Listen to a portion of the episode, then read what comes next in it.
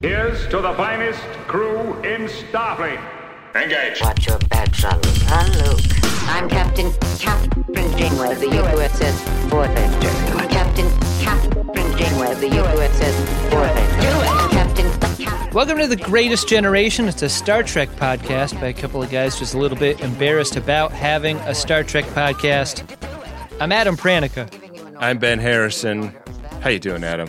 Great. I got I got cats in my yard today. What happened with that? I was walking outside toward the studio with my favorite dog Ripley, not expecting to encounter a cat in our backyard. She loved that quite a bit.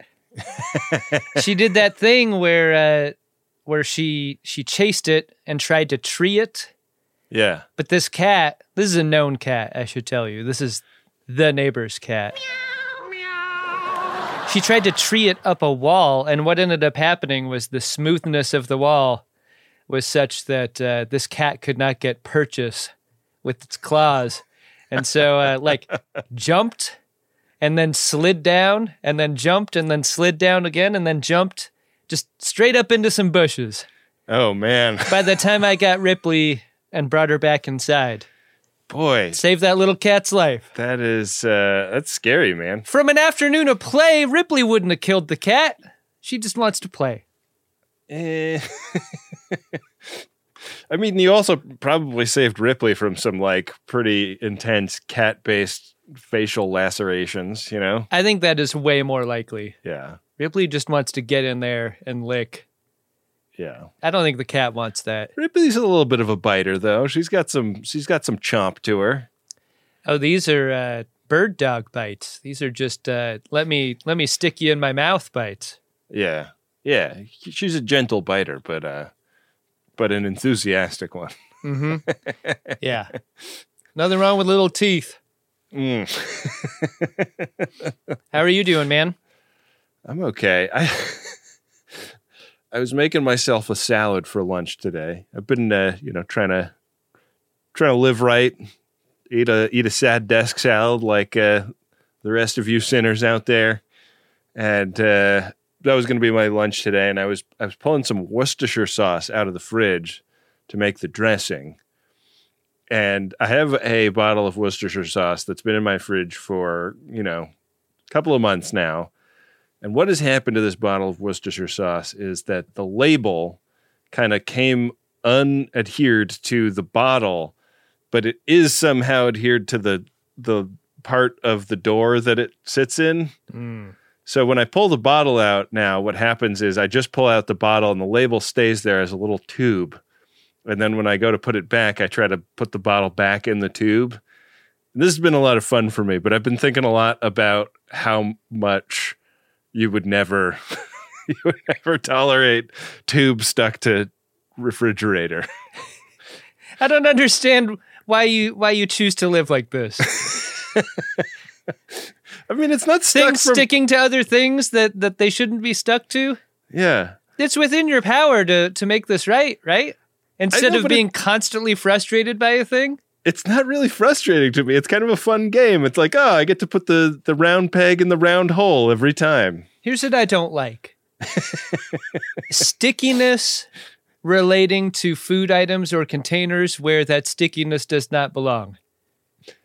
I, I've taken a pretty good look at this, and it does not appear to be a food dribble and mm-hmm. stick on situation. I think it's the adhesive of the of the label itself just sticks better to plastic than it does to glass. It's a glass bottle, and like that that little bottom bit is has just tacked it on to the shelf in the fridge and uh and it's it's left the bottle behind it's like i like this better than i like that This is also an affront to my general need to peel a label off of a thing that I'm handling, like a bottle of beer.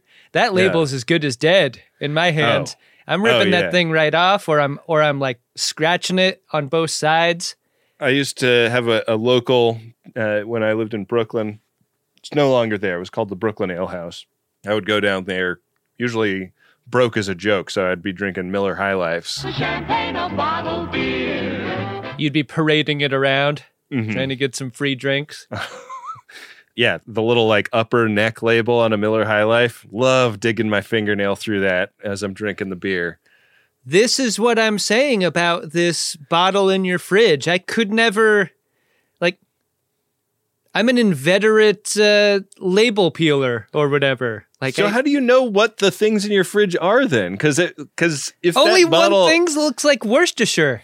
Eh, I have I have more than one like brown glass bottle in my fridge. I have I have other shit that looks like Worcestershire. That sounds gross. You know, got like fancy uh, soy sauces probably in there. I don't know, different there's different sauces. I got a whole a whole bunch of different sauces in there. I guess every in every kitchen you know what you have. Yeah. I I think I'd probably make this as the Worcestershire bottle if I wasn't sure. But it's not one you want to like do a taste test on, you know? You don't want to like hit the Worcestershire straight just to make sure that's what you're pulling out. I bet you ha- you got sauces in the door of your fridge I've never even heard of.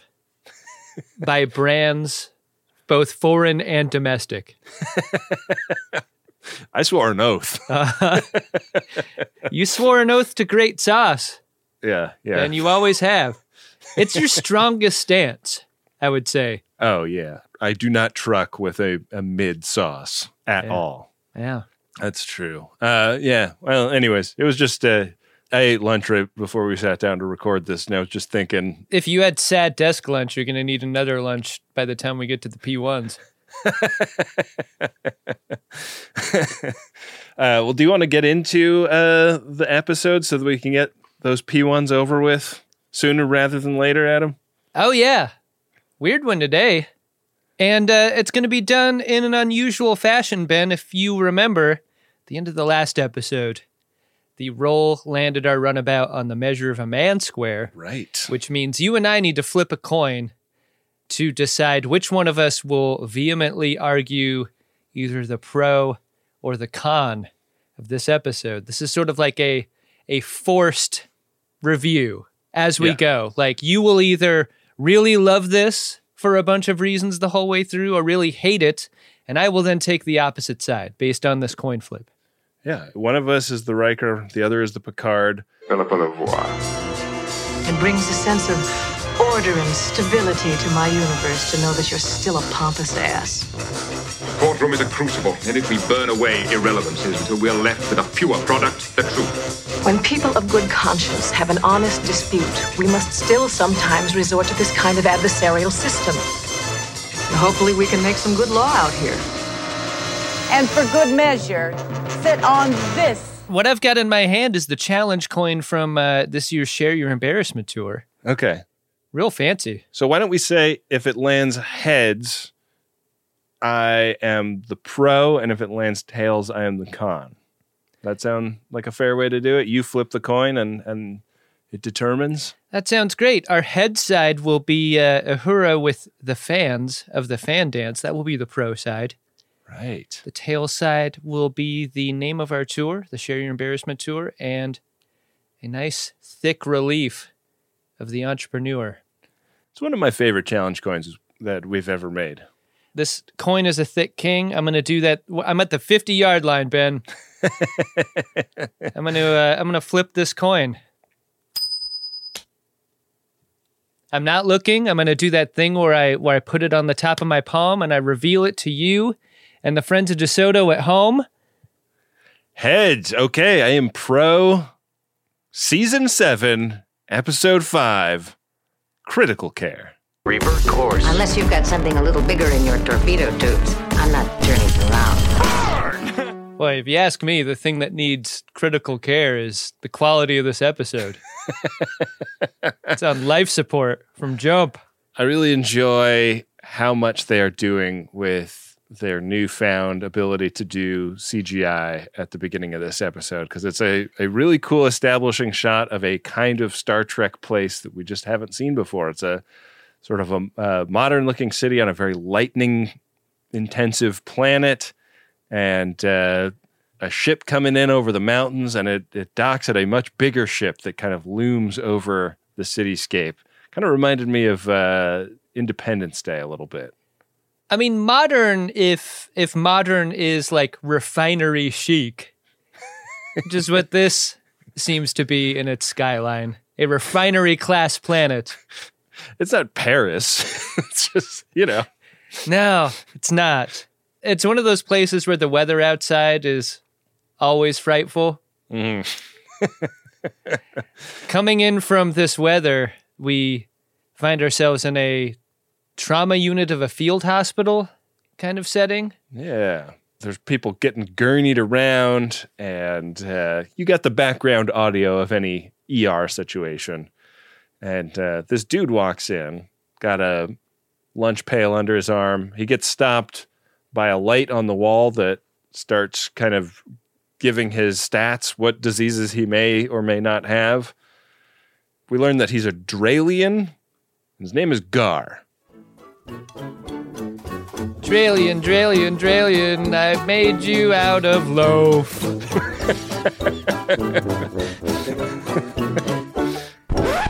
Got kind of feline loaf aesthetic here, I thought. The more I looked at Mr. Gar, Yeah.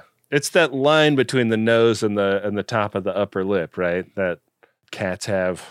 I'm thinking of uh, Gina Gershon. You know, that kind of uh, feline lips and face aesthetic. Do you, did you get that?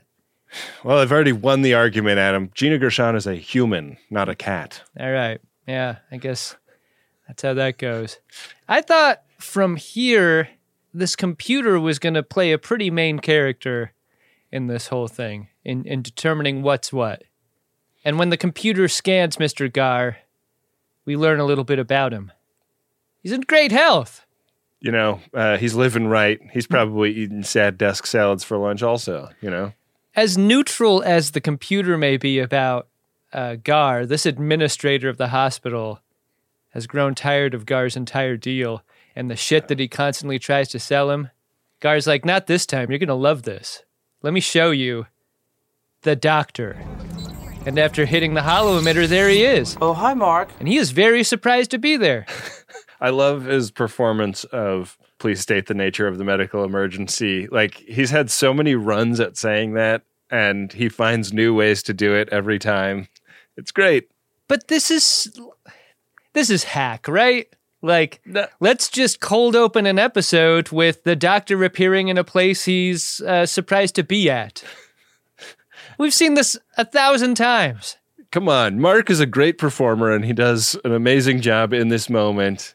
And how, what other way are you supposed to open a Star Trek episode if not in media alien trauma center? Yeah. After the theme, the doctor recognizes uh, some of the beats of what's happening here. You know, folks being wheeled in on gurneys, bunch of meat on legs. He can't help but get in involved when he sees meat on legs. You know, Meat on legs is a temptation he could never resist. you gonna cure the rest of that? Says the doctor. he walks right over to a gurney, gets to work, and he cannot believe how primitive these instruments are. He's got to deal with this meat with these. This is terrible. My God, what is this? The Dark Ages? I love the callback to Star Trek Four. You know the uh, the Federation doctor horrified at at the primitive quality of care. When you've been programmed with the Hippocratic Oath, Ben, you have to get it on. At that point, what's the difference? Why leave a living witness? Yeah. He kind of does this to the astonishment of the people around him. And this is going to be a theme for him uh, for quite a while. Yeah, I thought it was interesting the way uh, Administrator Chellick kind of is at at first a little skeptical of the utility of Dr. Mark, but then is willing to just kind of let him go sick for a while and see what happens. Gotta say, man, I know I'm supposed to hate this episode, but I, I'm to say that I love Larry Drake. That guy's face really fills the frame. You know what I'm saying? You know, I thought for a second it was the same actor that played Leon Rippy, Yeah. just had like put on a ton of weight. You know what? That's a great call. Yeah. he does a bit look like a guy who would enjoy drinking a martini while watching the TV. Well, I might just get to like this place. Yeah, he does look like a Rippy. One of the great. They said, "Get me a Rippy type." Yeah. Just a totally believable portrayal of an administrator in a bullshit situation. Yeah, He really nails it. absolutely. Back on Voyager, we find Paris and Kim walking through the corridors wearing Missy Elliott's costume from Supa Dupa Fly. When you play hockey, you've got to expect a few lumps. And this, I know, is a recurring theme. The whole, what are Paris and Kim going to be walking out of the, the holodeck wearing this time? I want more of this. I want it every other episode. What are they going to wear this episode? Something crazy. That would be great. I was really curious about whether there were actual hockey pads under their sweaters or Yeah. just, you know, foam kind of shaped to to fill it out. Because the way they're moving, it doesn't quite read the way hockey pads do. Yeah. I played hockey for years. I, I know what to look for, and this was not quite what I was expecting. I really appreciate the choice in colors for these uniforms. Like, you ever watch a Major League Baseball game where they do that?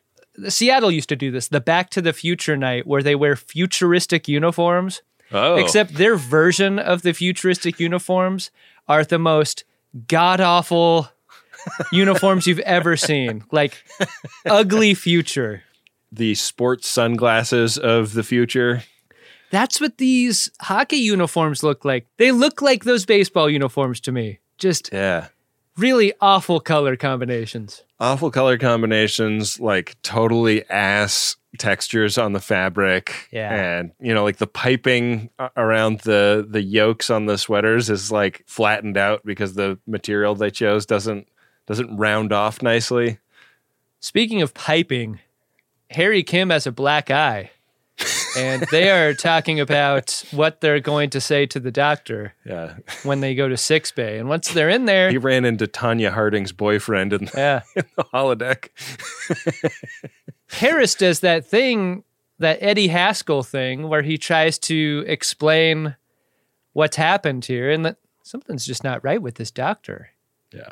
He doesn't need all this explanation. Please take an analgesic and return in 24 hours. I think if this was a season two episode, they might just leave the doctor as is. I think there's a fair amount of people on Voyager who would be just fine with this being their doctor from now on. I mean, he just keeps asking what the medical emergency is, right? Like he doesn't actually he doesn't actually have doctor skills, right? I thought he did. I guess you don't see him try and fail because we cut right over to the conference room after this where they're like mid meeting Yeah. and the whole senior staff's there talking about what to do about this problem. In Media McLaughlin Group, Issue one. they are discussing how it is even possible that their doctor got stolen and they didn't realize it for a long time. Tuvok is like quad boxing his apology before he even really has an acknowledgement of how he fucked up. I take full responsibility. He doesn't really know what he did yet. And he's trying to get out from under the, you know, like Janeway's not interested in playing the blame game, but also you should know how this happened, Tuvok. there's a couple schools of thought here by the characters, right? Tuvok's ready to admit the mistake and try better next time. Mm-hmm. He's taking a step back. He's listening. There are other people who are like doing that thing where when you make a mistake or or someone gets one up on you, you you make the one upper into someone great. Like, boy, to get one over on us means this guy's a real smooth criminal, right? Like, gotta be one of the best. He's gotta be good to have taken Yeah. the doctor right out from under our noses.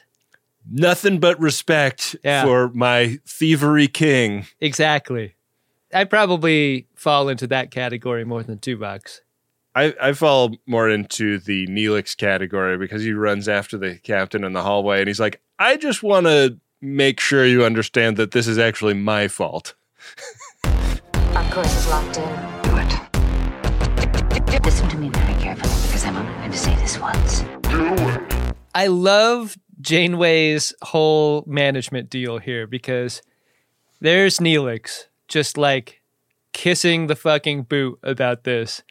And Janeway knows from a long history of working with both Neelix and everyone else as captain that no one's going to work harder to fix a mistake than the one who caused it.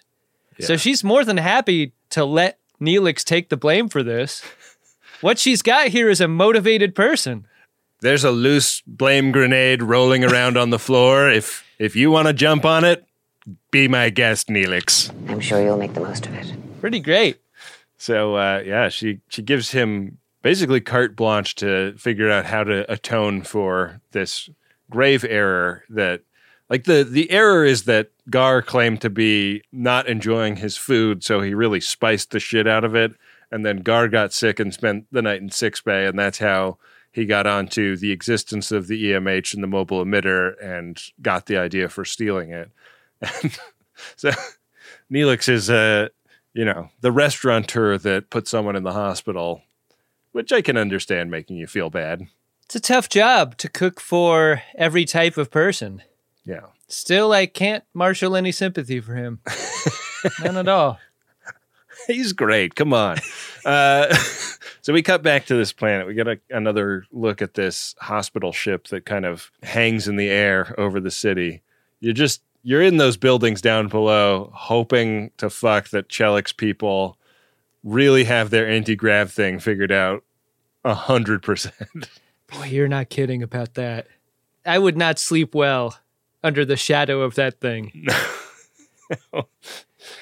and so uh, we cut back up, and the, the doc is providing treatment, and uh, this med tech guy that he's been working with is is pretty impressed with his skills of a doctor, and the doctor is kind of interpreting the low resources nature of where he's been stationed as being an indication that this is a low resource planet, and uh, you know the whole hospital must be like this.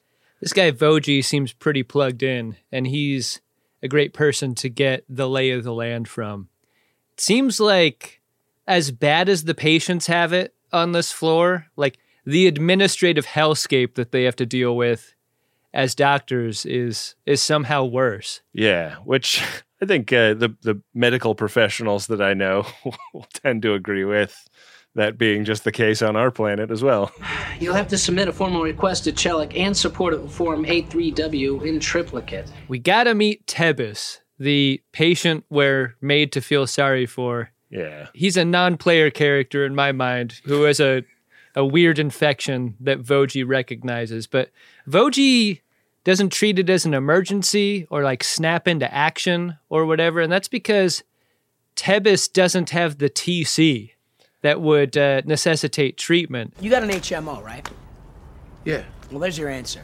And Chellick pops in to say, in this very moment, at the moment where we might have a question about what TC is, that he owns the doc now. I own you, Yeah. says Chellick. Please come with me. I will not. The doc doesn't want to play ball here. Chellick's like, hey, don't blame me. blame the allocator. Yeah. The allocator is that computer we heard from earlier. Right. The Dinaali are, is the name of the people that live on this planet, but Chellick is from another species, and they've been like hired in by the Dinaali to run this hospital. Between Chellick and the administrator, uh, that's that's where all the power lies within the hospital ship. Yeah. God, there's just so many layers to this. Yeah. Like Yeah. red and blue. we take the turbo lift up to the blue level, and uh, the differences are very apparent, Ben. Uh, the blue level is clean, and the red level is not.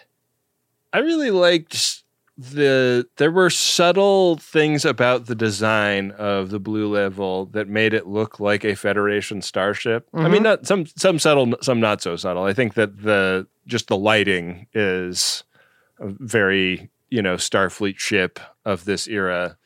But yeah, it sort of feels like we're back in civilization when we get up here. You know, it's not as crowded.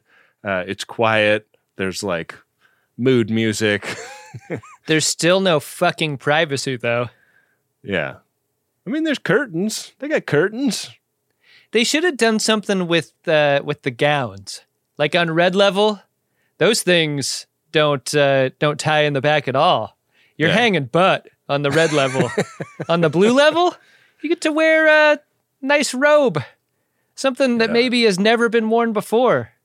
Mm, New garment, real soft. A waffle knit Oh yeah. hotel robe. I've never had waffle knit anything. Is that really the superior knit? I like it on a robe. I my my bathrobe, a lovely gift that I received from my wife, is a waffle knit robe, very luxurious. Do you have waffle knit towels? No, I've always wanted them, but they don't ever get good reviews. You know, when you go on like Wirecutter or whatever, and you say what are the best towels, What's the difference then? Like the best of the thing that makes robe should also make best towel, right? well, this robe has like the terry cloth texture on the inside. Does your robe have a liner? Yeah, I guess it does. well, I think it's like it's two ply. You know, there's like the waffle, and then the the terry, and they sewed them together. I don't understand this garment at all. You you should get into fancy robe lifestyle. Like you, I don't. you spend a lot of time poolside, Eh, enjoying the pleasant weather. I do. You got to get yourself like a nice Japanese robe or something. I could get into that lifestyle for sure. Yeah. You live in the West Village. There's probably a store dedicated to like fancy pool wear that, you know, that would set you up perfectly. I should do that. And all that stuff's probably on deep, deep discount in December. Yeah, Get exactly. myself in there. This is the time. Peruse the clearance racks. Yeah. Get yourself a Speedo and a robe. Mm. That's a look, baby. That's how I want to go through the winter in LA.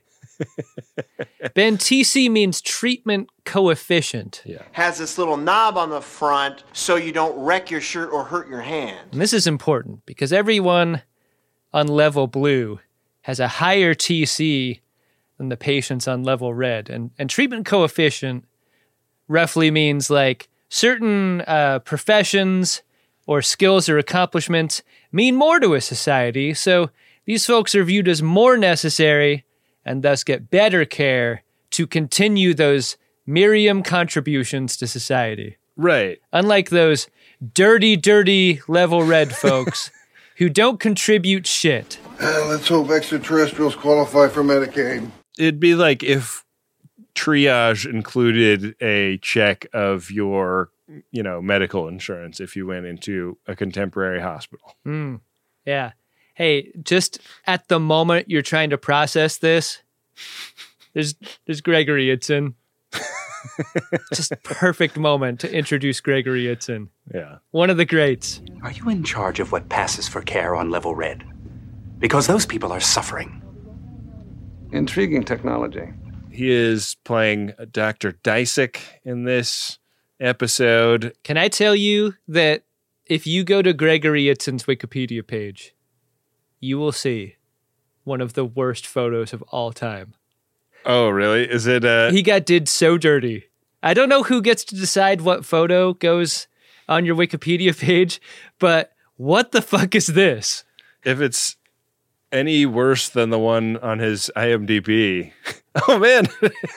Hi. Check out the one on his IMDb. I think it might be even money for which one is worse. Who is Gregory Itzin's agent? This is you got to get. Oh, yeah, this is no good. No good. hey, Gregory Itzin has the same birthday as my dad and Hitler. Wonderful.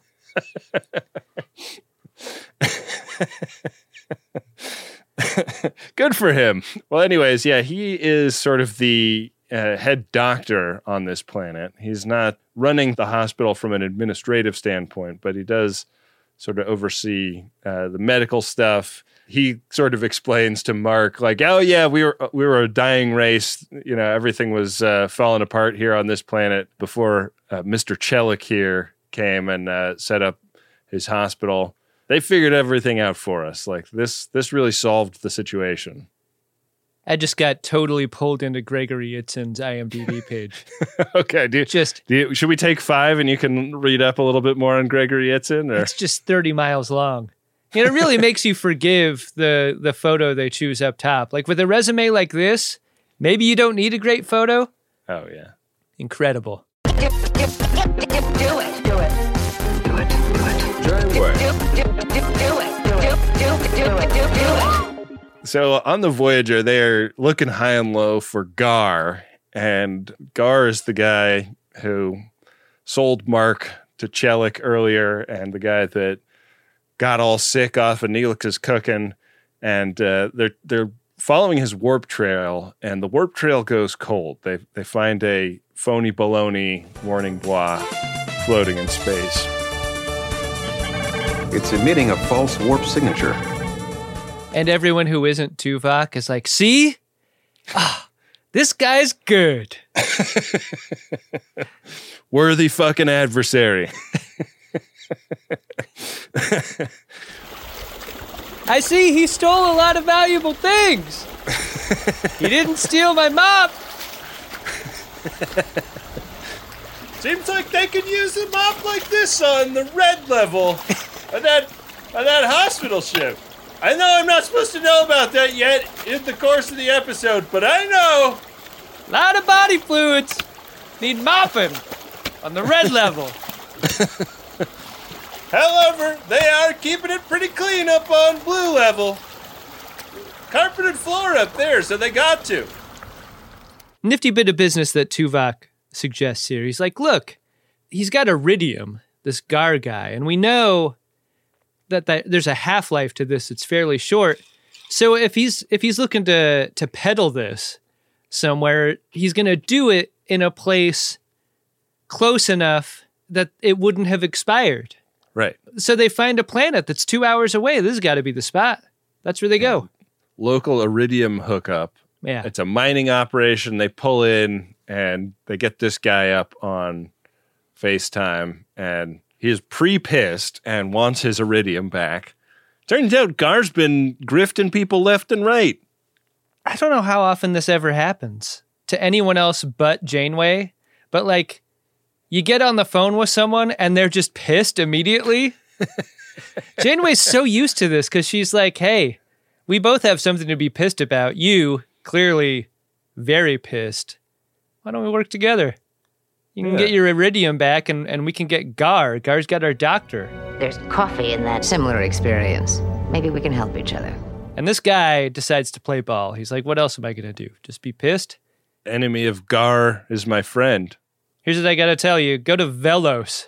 Yeah. That's where you should look for him. So Velos is the next stop, and we cut back to the hospital where uh, Mark is learning about how patients on level blue are getting optional treatments, treatments that uh, that are just there to uh, prolong their life that they don't actually need urgently, using drugs that are being denied to the poor people down below. Adam, But you hear the description of this stuff and how like unnecessary it is. It's only necessary for like life extension. This is adrenochrome, right? yeah, I think so. I think they say that. Yeah. Yeah. We, we got a bunch of kids in the basement here. Yeah, just grinding them up, extruding a bunch of adrenochrome. The uh, the richest guy on our planet found out about this, believed it, Mhm. and so uh, yeah, that turns out to be how we set our society up for uh, the rest of history. The doc observes something very useful about this whole transaction. The nurse asks the computer for a drug. The computer scans who the patient is and goes, Oh, yeah, this guy can get some adrenochrome. And this thing gets vended out. Gives him an idea, doesn't it? It does. Uh, so there's that uh, that boy down below on red level, You're talking about Tebbis. Tebbis. I That sounds like such a Scrabble word. Like, what are you going to do, Ben? Challenge me? yeah. 27. Well, Tebbis. Here's how I know that that challenge would work: is that it kept autocorrecting to tennis. Mm. it's it's uh, T E double letter I S. You know. so many alien names are just regular vocabulary words said with a stuffed up nose. That's how you write Star Trek characters It sure is. with a sinus infection. so Mark gets this idea like, oh man, we could be distributing these optional ass drugs down on red level. Yeah, where they're really necessary. I mean, because that's a version of life extension too, right? Indeed, it is, Adam. he's got this idea like, oh, what if we? uh I mean, he's this kid is tragically low T. what could we do to kind of juice that up? Like buy something at the checkout area of a gas station to help. But he comes up with, what if we load some extra information about him into the database? And he tries to trick the computer into thinking that Tebbis has like skills and uh, aptitudes that he does not, in fact, have. Yeah, but Voje is such a fucking dope. He's like, uh, computer, did you know that Tebbis is good at books? like his zhuzhing up of the file is so stupid. Yeah. You got to do better than that. Voje? The allocator can read right through Voje's bullshit. Yeah. I feel like the doctor watches this happen and is like, Voje's not the guy. and when you think more broadly about like how the society is structured, like if you're on red level and you don't have the TC to get, you know, up to blue level, wouldn't that also presuppose that the doctors on red level aren't their best? Aren't their smartest? They did not send their best to red level. No. You can only work on a red if you are a red. Did Did you get the sense that Voje is actually a doctor, or is he a, a tech or a nurse or something? That part is a little squishy to me, but I feel like he's the best that they have. Yeah, He's either a doctor or a, or doctor de facto. yeah. Because my general practitioner is, I believe, a PA, and this is something that my A wife production assistant. doesn't believe should qualify him to be my medical practitioner. Go on. I I don't know what the difference. Like it seems like Your doctor is a Pennsylvania. a physician's assistant. He Uh-huh. like he can prescribe, he can provide, he can do the whole thing. That's what you want. Yeah. He just doesn't have an MD. He has like a different qualification that isn't as murderously difficult to get. Is there something about your level of care that your wife has taken umbrage with?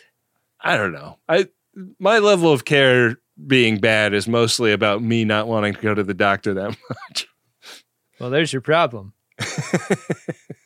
so Voje's amendment doesn't work.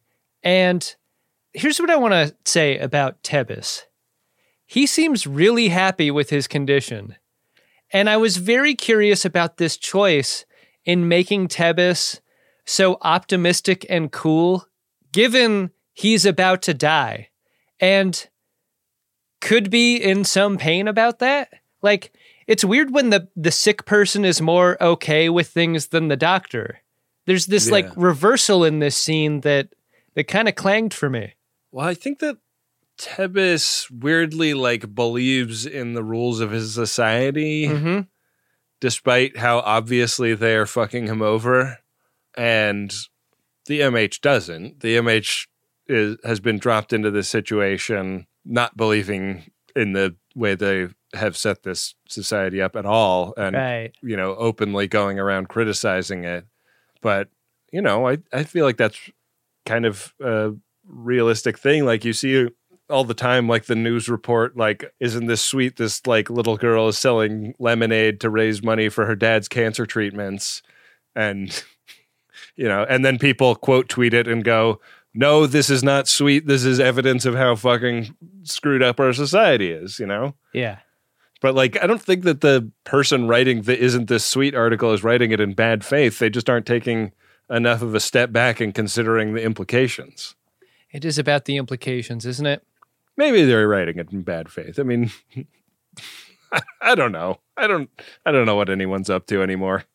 Back on level blue, what they're up to there is uh, the doctor challenging a nurse about that extra cytoglobin. I feel kind of bad for this nurse. she seems caught up in some bullshit that she couldn't understand. She wouldn't understand. She shouldn't understand. I don't understand. Maybe the thing I hate most about her situation is that she's made to take all this shit from the new guy on day one. Oh, She's been there forever. She has seniority.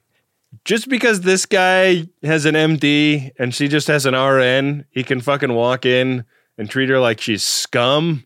Yeah, I don't like her situation at all. Yeah. He's trying to get this adrenochrome injection Yeah. for the kid. And so what he does is he goes, You gave this blue level patient their extra adrenochrome, right? And she's like, Uh, what? I didn't hear about. And he's like, Ah, I have to do everything myself.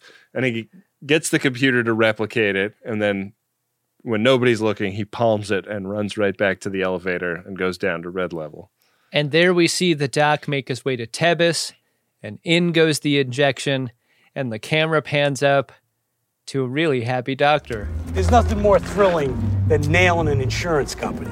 I tell you what, if I were in a hospital, in a hospital bed, and I had just woken up to the face of my doctor, and my doctor was making this face, I'd be terrified. Like, you want the consistent good care of a, of a trained medical professional, but I also very rarely want any emotion out of that same person. I I'm going to take the other side of this, not just because I have to, but because I believe it, Adam. Uh huh. If I saw a look of smug satisfaction in my care provider every time they injected me with something like, yeah, I just did the right thing, even though everybody around me thinks it's the wrong thing. that's that's only giving me more confidence in the care I'm receiving. I don't want a doctor near me who is doing something that everyone else tells him is wrong. Maybe your wife's onto something about your medical choices. I've got to get that platinum, get that low metal enlargement. I've got to get that platinum. What now? Are you planning a heist? Gold. You might have heard us talk about Squarespace before, and you're thinking, what do I need a website for? I already have a bunch of profiles across the different social medias. But isn't it time you had a place online that wasn't owned by a social media company? How about you take control of your online identity with a website of your own? For that, there's Squarespace. With Squarespace, you can buy a URL and build a customized website with your name and not a giant social media company's name with your name attached and a bunch of numbers at the end. With Squarespace, you can have a place on the internet personalized to your aesthetic that lets you tell people about who you are instead of an algorithm. And the best part is, you don't have to be an experienced designer or a web page creator to make something great because Squarespace is always there for you with their award winning 24 x 7 customer support. Don't settle for being another company's product. Be your own product with a website that's all you with Squarespace. Go to squarespace.com for a free trial, and when you're ready to launch, use the offer code SCARVES to save 10% off your first purchase of a website or domain. That's squarespace.com. The code is SCARVES. Think it, dream it, make it with Squarespace. Boy, do I love a microdose gummy from Lumi Labs. I'm uh, I'm running low, so I'm gonna head over to microdose.com pretty soon and put in another order. Microdosing is a technique I use to steer my mentals in a preferred direction several times a week. And uh, I just love it because you can really predict what is going to happen and to what degree it is going to happen. Because these are very low dose cannabis gummies that uh, give you an entry level dose that help you feel just the right amount of good. And they've been super loyal as sponsors to Greatest Trek and Greatest Gen, so I hope you will give them a try. Get 30% off your first order plus free shipping today at microdose.com. Promo code SCARVES. It's available nationwide. That's microdose.com. Promo code is SCARVES for 30% off and free shipping. Microdose.com, promo code SCARVES. Back for another game. You know it. What's going on? Just one more week till Max Fun Drive. Hard to believe. It's been a heck of a year since the last one. We're now a worker owned co op. We raised $50,000 for charity last year. And we've added a bunch of awesome new shows. But do you think we're ready to do it again? Absolutely. Lovely new gifts are lined up. The episodes will be amazing, and wait till everyone hears the bonus content. Yeah, plus they know to go to MaximumFun.org slash newsletter, so they're getting all the news. Oh, like that meetup day is on Thursday, March 21st. Then what's bothering you? Me? Oh, nothing. We're all set for Max Fun Drive to start on Monday, March 18th. I just didn't want you to see this coming. Check. What? Hang on. Most of the plants humans eat are technically grass. Most of the asphalt we drive on is almost a liquid. The formula of WD 40 is San Diego's greatest secret. Zippers were invented by a Swedish immigrant love story. On the podcast Secretly Incredibly Fascinating, we explore this type of amazing stuff. Stuff about ordinary topics like cabbage and batteries and socks. Topics you'd never expect to be the title of the podcast Secretly Incredibly Fascinating. Find us by searching for the word secretly in your podcast app and at MaximumFun.org. One up country. Fluffy first. Do it. Do it. Do it. Do it. Do it. Do it. Do it. Do it. Do it. We get a parade of guys who got swindled by Gar Mhm. on the screen of the Voyager. Some of the rattiest loaf we've ever seen in Star Trek. You know, there's the one guy, and then there's the next guy, and then there's the next guy's ex wife who left him for Gar and would love to imagine that, you know, Gar basically cucked this guy, took his wife with him, like so much iridium, and now the wife is convinced that Janeway is trying to move in on her action with Gar. And Janeway has a tough time explaining that she has no romantic interest in Gar without sort of insulting this woman. So she claims to be already set up with somebody and she reaches out of frame and you're you're just like, "Oh, this is Chakotay's moment. This is where it happens for him." And we cut to the wide shot and she is grabbing Tuvok's hand. What? I believe it moved. Great moment. Chakotay's just sitting back in, in his chair. Box of Dixon Ticonderogas, taking them out one by one. Loved having a Jim O'Heir sighting in this parade of victims. That's fun.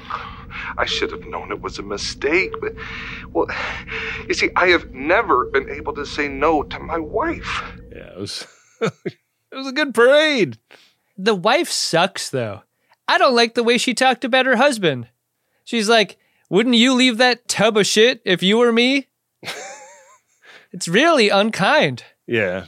She did not marry him for the right reasons. It, it sort of seems. You know what? You know what I think about when I when I think of that husband? Hmm. How much better his life is going to get now? Right. She's holding him back. She's holding him back from happiness. He'll see it soon. This is short term pain that's going to learn lead to long term gain. Yeah.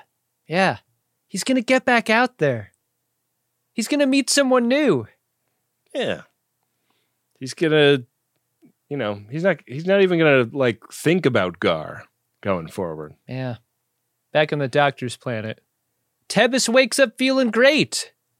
And the doc is still standing at the bedside, grinning like a fool. And then Tebbis goes from, oh, I feel great to, oh no, you're in big trouble, aren't you, Doc? Yeah, he's fucking stressed. Doc's like, no.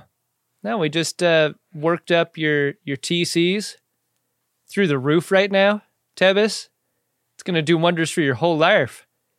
And Tebbis is like, well, that's cool for me, but what about everyone else on on level red? Can you do the same for them? Another look of smug satisfaction. Yeah. I did not know how to interpret this in this moment in the episode. I was like, is he smugly satisfied that he's like, no, I don't care about them because Tebbis demonstrated merit and potential, and therefore I'm willing to save his life, but I don't really care that much. I w- I kept wondering over the course of this episode whether the Prime Directive supersedes the Hippocratic Oath or vice versa for the Mm. Doctor. Yeah. I sort of wish that they had addressed that directly, but Yeah, they had the tension of that for sure. but I love the reveal that this look of smug satisfaction is that the doctor has a big plan to start smuggling drugs down from blue level to red level that he's just not letting on about yet. You remember the uh, the take it to the limit montage from Scarface where they're like counting the money, piling the coke and all that? This montage is almost exactly like that, except the doctor is just keistering these vials, just one after the other. What are you doing? Yeah. Trying to get you the proper medication. He prints up a bunch of bumper stickers and T-shirts that say "reallocation is not a crime." Yeah. and uh, they get to work. Yeah. and they start taking adrenochrome around and just injecting it willy nilly. God. I mean, Voje's like, I don't want to be a part of this. And then Tebbis is like, I do. And as soon as Tebbis does, Voje's like, all right, let me in there. Come on, give me some of those vials. Yeah, from now on, free health care for everybody. This has got to be what it's like for Chet and Colin Hanks. You know, like when Tom Hanks is like hitting the adrenochrome hard, and, and they're like, you know, Like when they've got a, a really furious game of ping pong in the basement of Comet Ping Pong. yeah, yeah, and and uh, you know, seems you know Chet's like not really into it at first, but when he sees that Colin's going for it, he's like, all right, Yeah. come on, I'll get some adrenochrome too. Yeah. Got to. Got to when it's flying around. Yeah. You think Chet and Colin get along? I mean, do all siblings get along? I don't know. They just seem so different.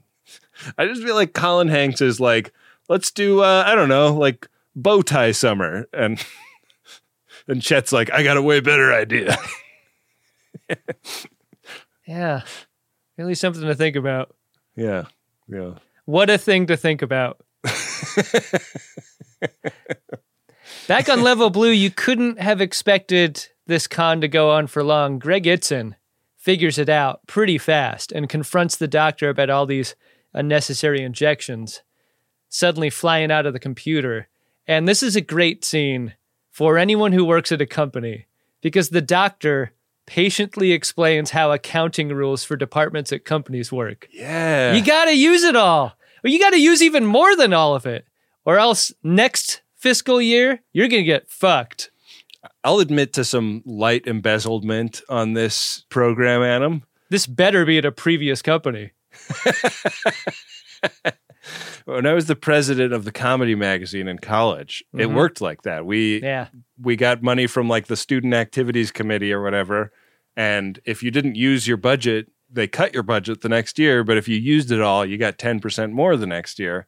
It's so fucking stupid. It's so fucking stupid. Our entire economic system is based on growth for all time, higher budget for all time. Yeah, yeah. What are we doing? Our hack for uh, for this was take the remainder of the budget at the end of the fiscal year down to a liquor store that did not give itemized receipts. There you go. and uh, throw a big party. Well, at least that's a positive to come from this. Yeah, exactly. So that's kind of what they're doing. They're throwing a party for red level to uh, pad out blue level's budget, and Dr. Itzin loves this idea. I love. Oh, I can't love it. Shit. this doesn't make any sense. Shut it down. Hey, Adam, you tell me the thing, and I will love it for you. I will hold that love and carry it through. Eh, here's the thing about the the Itzin confrontation. He seems to get it. Like he seems to be down with what's happening. Back on level red, things are looking livelier than ever. Like, like that, those first couple of scenes, people are laying in the halls on the floor, even, and now people are up and moving around, and that's good, right? It's great. It's good direction. You know, like the mise en scène of these shots has totally changed. And even though they're not lit differently, they feel really different. There's a performance characteristic to the actor who plays Tebbis, Dublin James, that uh, that I'm going to call Wheatoning, because uh, when Wil Wheaton was brought to Lower Decks to play a younger version of himself, he famously did like wet mouth acting to sound more childlike, and I feel like Dublin James is kind of affecting his voice in that same way to sound like a sick kid. He's like 30. Yeah. Dublin James is is his first and middle name, but I think that's what he goes by professionally. Oh yeah? Last name Wahlberg. What? Yeah. Get out of town with this. I'm not kidding. His real name is Dublin James Wahlberg. I'd change my name too, I guess. Yeah. How strange is that? huh. Weird. Yeah. I couldn't help but have the spell broken a little bit by like this quote unquote kid Hmm. feeling better again, but no, he doesn't want to be discharged. That would mean going back to work the refinery with dad. Do you think that Dublin James ever considered endorsing a male growth supplement and going by Dublin Jimmy Hmm. instead of Dublin James? I don't know. Maybe. I think you should give some thought to that if he's listening.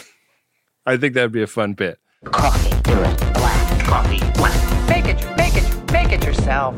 Tebbis is sort of sickness edging here. He's like, look, what if you made me just sick enough to stay, but not like real sick, you know? Like sick enough to where you you can't send me home. Right. That way I can stay, I can learn to do medicine shit with my friends and and Voje and like learn from the best, learn from Dr. Mark. That's good, right? It does seem good. It does seem way better than the manual labor that he would be doing otherwise. So. What's the worst part of working at the refinery? Is it the manual labor or is it dad? I could have used a little more detail because because that description it's pretty short. But he didn't have to say working with his dad if it wasn't kind of the worst part, right? Let's just assume that uh, his relationship with his dad is very much like the one that you are projecting onto it. Back on Voyager, they found Gar's ship and they drop out of warp right on top of it. I love this moment in an episode I hated and it sucked, but this moment was fun to me. It zooms right up on it and blam, like hits it with the tractor beam. Why don't they do this all the time? it's a great moment for Chakotay in particular. It was his idea, and Mm. like he gets like an attaboy from the captain for it being such a clever way of playing it. Yeah. It it feels like Voyager can do stuff faster than the D can. Like there's so many times where the D was like, put a tractor on him. It's like, gotcha, Captain. Let me do that. Beep, beep, beep, beep, beep. And then the tractor goes, you know? Yeah. it- three chords and a tractor beam. That's how the D worked. Uh, yeah, they they've nailed him, and Gar gets on screen totally smug for a guy whose ship has just been lassoed for all intents and purposes. I thought we were friends, Captain. Why am I being treated this way? I think I deserve better. I gotta say, kind of like Gar. Your team Gar? Liking the bad guy is part of the coin flip for me. Okay. Gar's cool. Look at that cat face. And I dance, dance, dance, and I dance, dance, dance. Oh, I hate him. I hate him so much. He's uh he's trying to upset the the tractor beam, but Harry Kim's on that shit. He's not going to let him get away with that. Yeah. Gar's got that confidence of a guy who knows he's going to get out of this jam, but he doesn't. He's transported to the brig directly. We cut back to a really beautiful nighttime shot of the hospital ship up from below. It's just dumping sewage out of the bottom. just, just like medical waste. medical waste. You do not want to park your car underneath that thing. Trust me. I only did that once. Like that time we parked under the one tree in Echo Park where all the parrots hang out. Yeah. Never again. Yeah. Lost the deposit on that rental. So uh, Dr. Mark is going around with a tube of uh, neon light looking for Tebbis. It's a blue light. What does it do? Turns blue. and uh, asks the uh, allocator where he's at because the, the cot that Tebbis had been in is uh, has got a different person in it. And uh, it tells him that uh, Tebbis is now on level white. So he turns to Voje and he's like, So what's up with level white? Sounds great. Sounds nice and clean and crisp. Got to be better than blue, am I right? Yeah. Like even even higher, right? The, his TC went through the roof. We cut to below the floating station, and it's just. a body bag with Tebbis's body drops from below. It drops onto a car and sets off its alarm.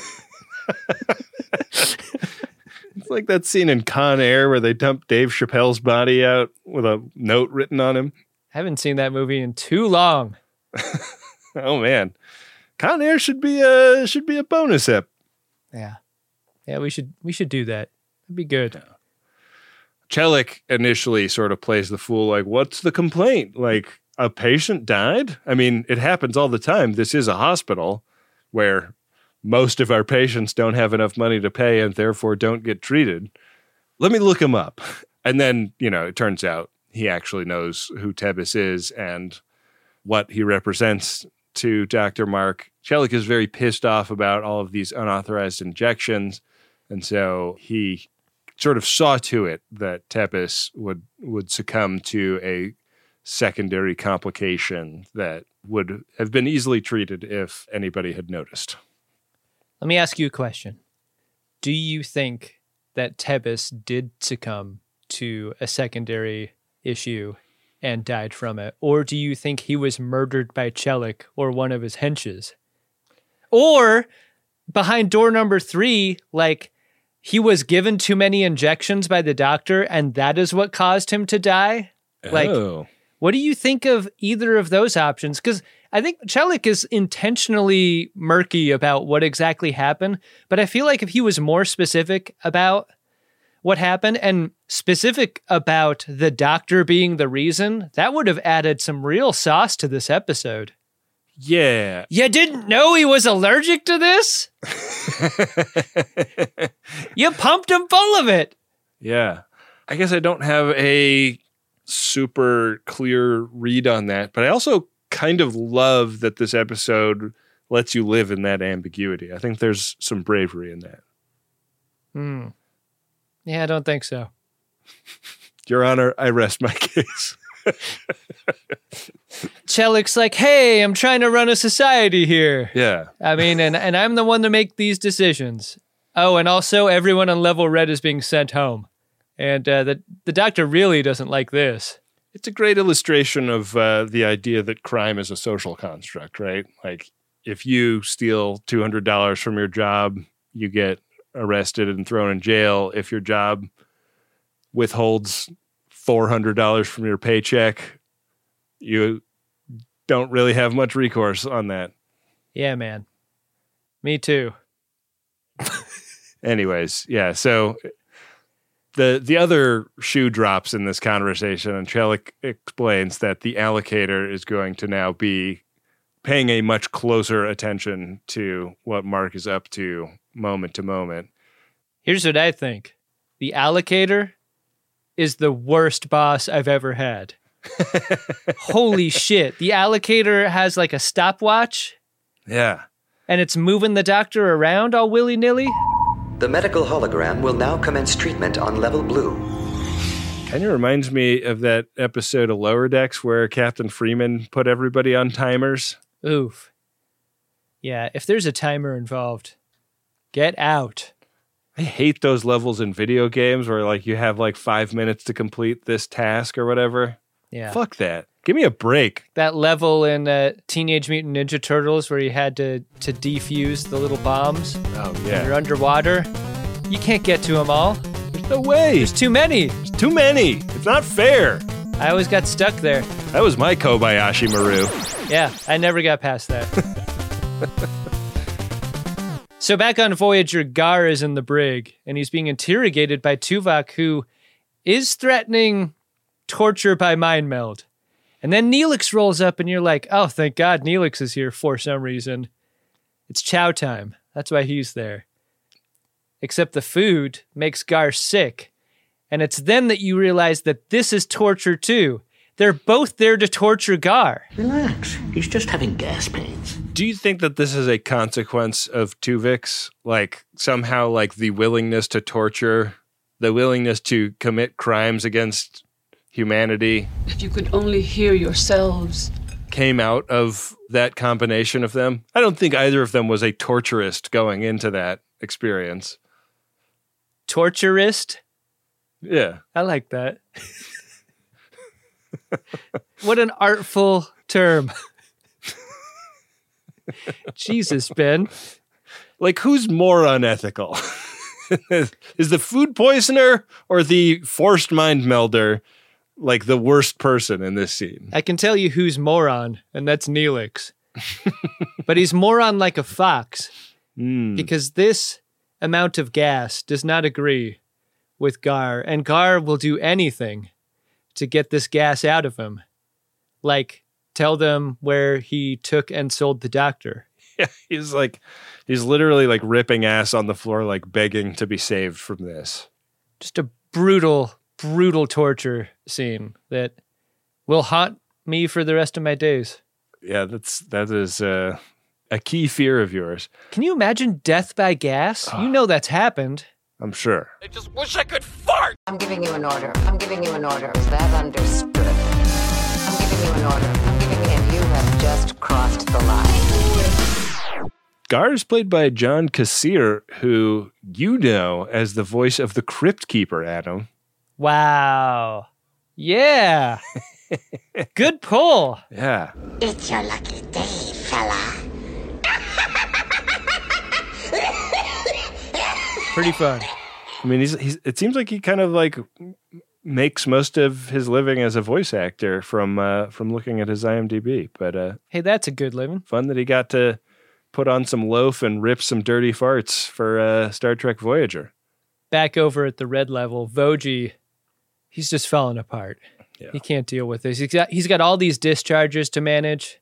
And like this is the worst possible time to get called to level blue to help with the surgery, but there he goes. Yeah. But it's a trick because the doctor's there to greet, and it's clear Voje has never been to level blue. He's blown away by this place. Like, oh man, you guys really got it made in the shade up here. It's almost like a Federation hospital up here. Yeah. Doc's got a plan. He needs Voje to agree to smuggle his mobile emitter out of there. And Voje's like already unzipping his pants. The doc's like, no, no, no, I've got this case. Put it in the case, not your keister. Yeah. Keister, not necessary for this one. Also, it's kind of a tortilla shape and size. I don't think you want this in your butt, dude. Yeah. He gets with the program. Like Yeah. just as the allocator's about to to move him along, into that case he goes. Yeah. And on level red, we find the doctor working just like normal. And Chellick rolls up and he is pissed. I love the swagger that Larry Drake has when he walks up catching Mark. You know what you're hiring when you're hiring Larry Drake. That kind of swagger. Oh man, this guy can walk, man. You want to know something that I that I read is that uh, the artist known as Drake took his his name from Larry Drake. Like so inspired was he by Larry Drake and his many great performances. Oh man, Yeah. Is this an nth degree Yeah. Sneaking into a measure of a man? So every time you hear something uh, by Drizzy, just think of Larry Drake Yeah. and that gravitas. Ugh. Not so much gravitas that it saves him from getting knocked the fuck out by the doctor. Yeah, he gets an injection for his trouble, and uh, this is like a neural blocker plus virus. It's the uh, thing that the adrenochrome treats on red level that he's been injected with, but it also has Tebbis biomarkers in it. So when the allocator is consulted about what kind of medication Chellick can get, it's like, no, this guy has low T. Can't give him adrenochrome. Adam, it's a pretty vivid illustration of how unfair this whole situation has become. I mean, we're just getting comeuppance after comeuppance, like all over the place, from here until the end of the episode. Yeah. Isn't it a little hypocritical, though, for the doctor to make it seem as though Chellick's life is not worth saving in order to save other people? Hmm. I wonder if the episode will interrogate that any further. Hmm. Hmm. Janeway gets on the phone with the allocator, and you know, it's like when you call like an airline and it's just nothing but AI phone tree bullshit. Yeah, you can never get a real person. Your wooden medallion isn't speeding you to the front of that line. No. It really sucks. And so they they kind of decide to take matters into their own hands. Uh, meanwhile, Dr. Itzin shows up at Chellick's bedside and is like, "Oh man, what's wrong with this guy?" And Chellick is like, "You're the head medical guy. You've got to get me that adrenochrome injection, man." And he's like, "Man, I wish I could." This is peak Itzin, isn't it? Like, Yeah. this was the president he played on 24 season after season. Like this, this Yeah. type of twerp.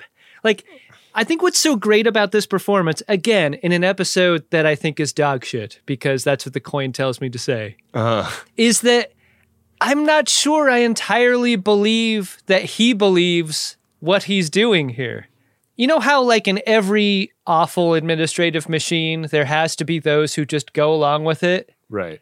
I feel like whatever is happening to him scene to scene is what he's going to go along with. It's like uh, like he is doing this because it's how the game is played, not because it's what he believes in his heart of hearts. He's going to be fine in the end, and he's making those decisions the entire way. God, it's like a straight white guy voting.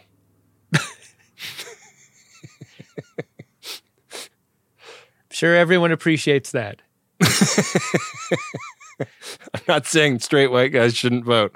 I'm just saying don't do bad shit when you vote. How great is Larry Drake Ugh. from this moment all the way until the end? Because, you know, he's been sitting upright or standing up most of the episode, but you get him laying down on a bed, fighting for his life.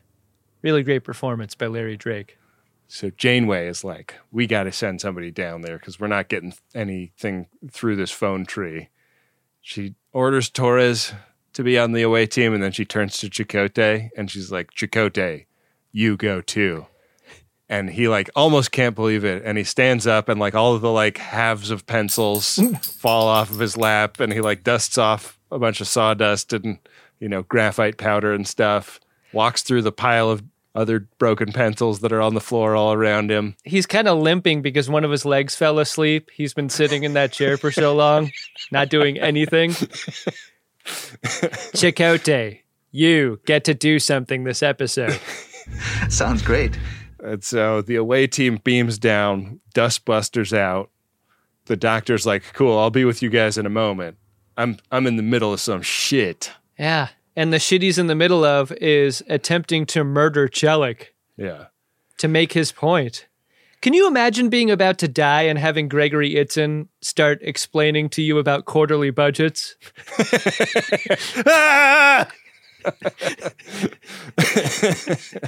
oh man, what an awful way to go.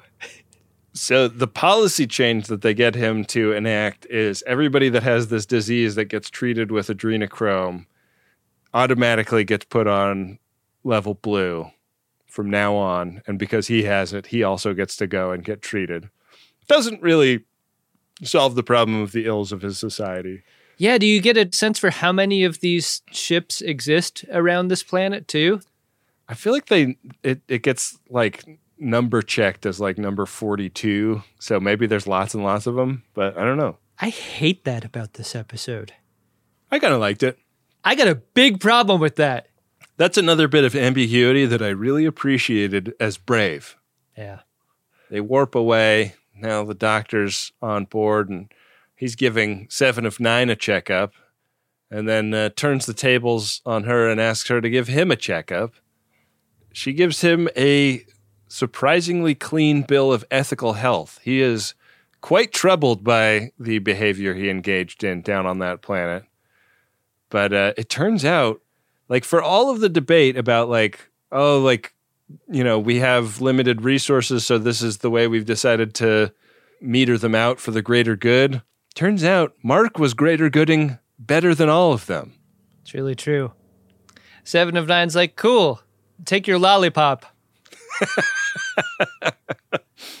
like, And that's when you realize the episode was told in reverse because the lollipop is super big in this scene, but it was really small at the beginning of the episode. it almost got past me the whole idea of all the way up until this moment it's been the doctor that's been so flip about sevens many problems, and you reverse the two here, and it's seven being like, eh, fine. Rub some dirt on it. Nothing wrong here. and that's the end, Ben. Did you like this episode? I have a feeling you did. You know, I'm really easy to get along with most of the time. But I don't like bullying, I don't like threats, and I don't like you. I loved this episode, Adam. I thought it was a searing indictment of the horrible inequities of our current medical system, and uh, and I say current because even though this episode came out 23 years ago, we still have many of these same problems in our society, despite major legislation that has tried to tackle some of these issues. It's still a big, big problem, and uh, I salute the writers for uh, tackling it in a really inventive Star Trekky way, and I especially salute the casting director of this episode. Man, what a fun cast of guest actors! Holy Yeah. crap! Yeah, can you imagine getting uh, both an Itzin and a Drake on set? And a fucking like they got the Crypt Keeper for this one. The Yeah. Crypt Keeper. Yeah. Got to imagine pretty popular around the craft table. Oh man, do some more Crypt Keeper stuff. Well, Ben, I thought this episode was a pile of shit, yeah, I kind of got that sense. and the coin makes that true to me. It's an episode about torture, isn't it?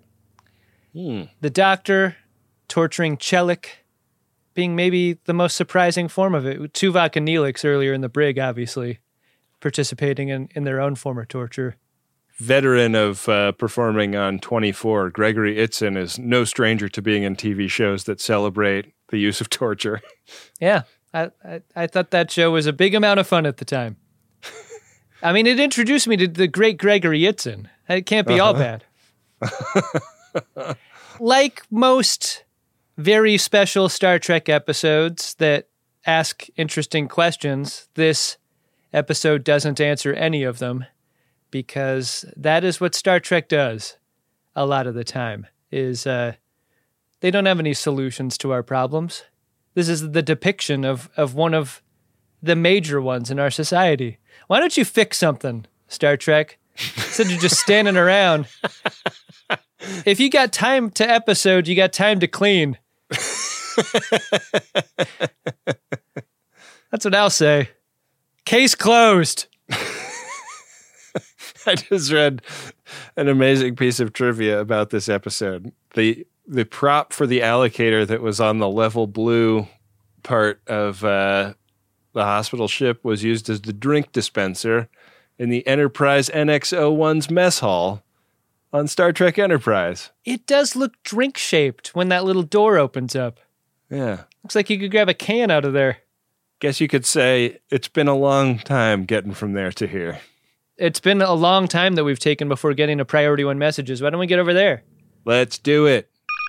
Priority one message from Starfleet coming in on secured channel. Need a supplemental income. Supplemental income? Supplemental. Supplemental. Yeah, it's extra. But the interest alone could be enough to buy this ship. Ben, our first priority one message is of a promotional nature. That message goes like this All your episodes are gold, but Mornhammered episodes are Latinum. Wow. Currently, in Game of Buttholes, if you roll past Mornhammered, there is no power hour. In this P1, I'm not selling stuff, I'm selling the idea to reprogram the game where rolling past Mornhammered equals landing on it. I too am an aging human. I understand the physical toll and the disruption to your production schedule in life when you get that drunk. But what my theory presupposes is a slight increase of your suffering is worth it for our entertainment.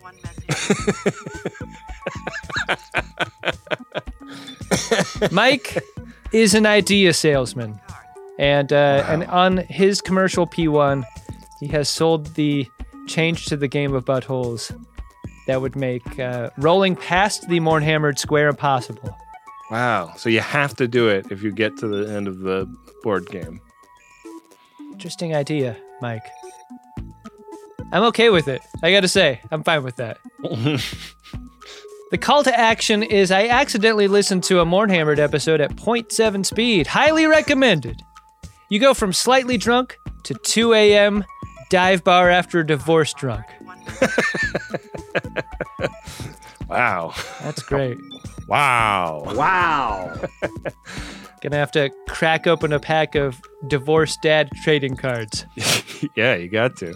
Got to get the house. Oh, come on, house. house. I don't want to ask uh, Colin Anderson to do any extra work on the game of buttholes, but uh, I'm I, I'm for this proposal. I think this is a good proposal. Uh, I would say uh, remove the tub square and add another Mornhammered square, and maybe that's that's how we resolve this. What do you think?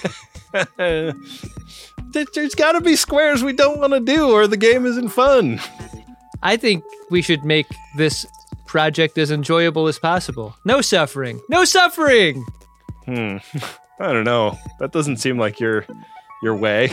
You'll Adam, come on. You're going to find a way to suffer. I don't know, man. I've changed. Wow. Our next priority one message is from Chris, and it is to Ben and Adam. Goes like this Came down with COVID two days before your Denver show. Hmm. I remember meeting you, Chris, at that Denver show. Big hug. Here are the scarves I would have probably spent on taxis, dinner, and drinks. I would try to pass my ticket on to a friend, but I'm a little bit embarrassed about having tickets to a Star Trek podcast. Break a leg, come back to Denver soon. Oh, Chris. You missed a great show in Denver. Yeah, that was that was a, a really great one. Really, I think sold to us that we had been away from Denver for far too long. Yeah. Uh, and we'll be back soon, I hope. Sorry you got COVID. I hope you're feeling better, buddy. Yeah, you missed just an awesome show. Like I when I think about that show, it's hard to think of a better one we've ever done. No, I think that was the best one. You're right. Yeah. Well, yeah. Hope you feel better now, Chris. ben, we've got a final priority one message, and it goes like this I and my senior officers would like to congratulate both of you for completing your international tour and sharing your embarrassment with friends of DeSoto around the world. We raise our hooves and salute you. And in honor of your accomplishment, Chief O'Brien Trop. I am Chief Miles Edward O'Brien. This is fucking spectacular. And also, since there are still more characters left, Moopsy. Moopsy. Ah. So this was sent in by Captain DeSoto and the crew of the Friends of DeSoto Mastodon uh, with the requested date of being after when the tour is over. Hey. What a nice thing to do to celebrate the end of a crucible of live shows that we've done. It has been a, a really fun tour. We got one more early next year in San Francisco. Yeah, learned a lot, did a lot of great shows. Gonna feel great when we uh, tie a big bow on this one. Yeah. So thanks to uh, everyone over at the Mastodon for observing that achievement. Thank you. Hey, are you trying to assuage the feeling of missing a live show, or maybe you have great ideas about the board game?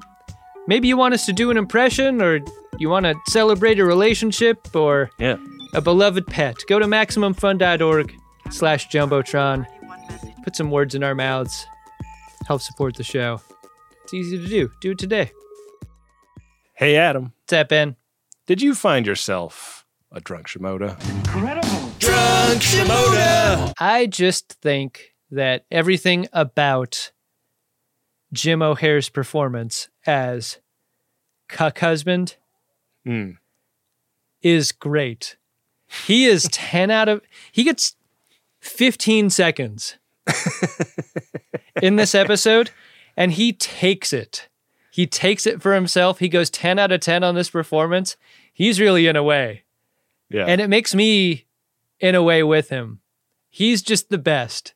I'm going to make him my drunk Shimoda for that. What a performance.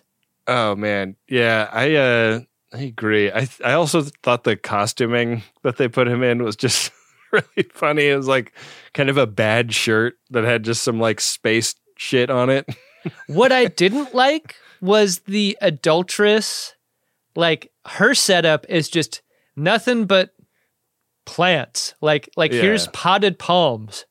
Right. She's like on Risa or the Delta Quadrant equivalent. Yeah. You know, she's just like a sex pot that's like, ooh, wouldn't you? I mean nothing nothing says sex like potted palm, right? uh huh. Uh huh. The sexiest plant. Always makes me horny. Is this your idea of sex? So what was yours? Was yours also? Yeah, I joined you on the Jim O'Heir Okay. square. Hey, great. Good place to be. Yeah. Do it. Do it. All right, Adam. Next week, we've got to find out how we are going to be recording. And uh, let me tell you what we are going to be recording. It's season seven, episode six Inside Man. Starfleet Lieutenant Barclay's hologram convinces Janeway to pursue a dangerous, untested plan to bring Voyager home. What's the title of this episode? Inside Man. Oh, isn't that your college nickname? Absolutely brutal, off the top rope. Jesus. Ben, our runabout is uh, is pulsing on the face of Phillipa Louvois, Mm. All right. reminding us that we both just did a Measure of a Man episode. That's square 87, three squares ahead. We've got a The Traveler episode. That would propel us five squares past his face. You're required to learn as you play. Roll. But let's see what happens. Let's see. Ben, I've rolled a two. Chula! Did I win? Hardly. That puts us on square 89. It's a regular old episode. It's Nice. also the doorstep of the Traveler Square. That's it. Okay. Regular ep. All right. Uh, regular up next week. Looking forward to it. Yeah. Thank you to everyone who supports the show.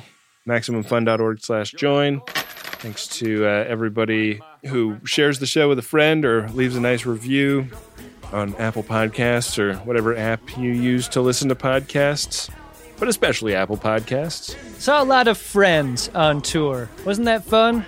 Yeah. Like folks bringing people to the show to expose them Yeah. to that whole thing. That's always a trip. It was great. Hey, hope you have uh, a great holiday season, restful holiday season. We're going to keep bringing the episodes. There's going to be an episode next week. I haven't checked what day it is, but uh, but it's happening. It's the 18th of December today. Yeah. That's where we're at. So what's one week from today? Is that a big date or or not? Yeah, for a lot of people. Oh, unremarkable date. I think it's great. Cool. Yeah. Well, so if you like, you know, need to go take a very long poop and uh, avoid your family, we're going to be Mm. there for you. Yeah, we really will. We're not going anywhere. That's because of the friends of DeSoto who support at MaximumFun.org slash join. Yeah. Rain or shine, thick or thin, holiday season or not, five bucks a month keeps this thing going. We gotcha. I also, got to thank Adam Ragusea for all the original music on this show, Dark Materia for the original theme song, Bill Tilley, the card daddy, for running the At Greatest Trek social media accounts. Got to thank Nick Ditmore for our artwork. The whole crew. Yeah, go check out uh, all the many communities online. Buy something at podshop.biz. Check out uh, other shows on MaximumFun.org. For example, Greatest Trek. our new Star Trek podcast, Greatest Trek. Love that show. Yeah, good one. With that, we will be back at you next week with another great episode of Star Trek Voyager, an episode of the Greatest Generation Voyager. It stars Denzel in a great hat. Excited for that one. Make it so. Make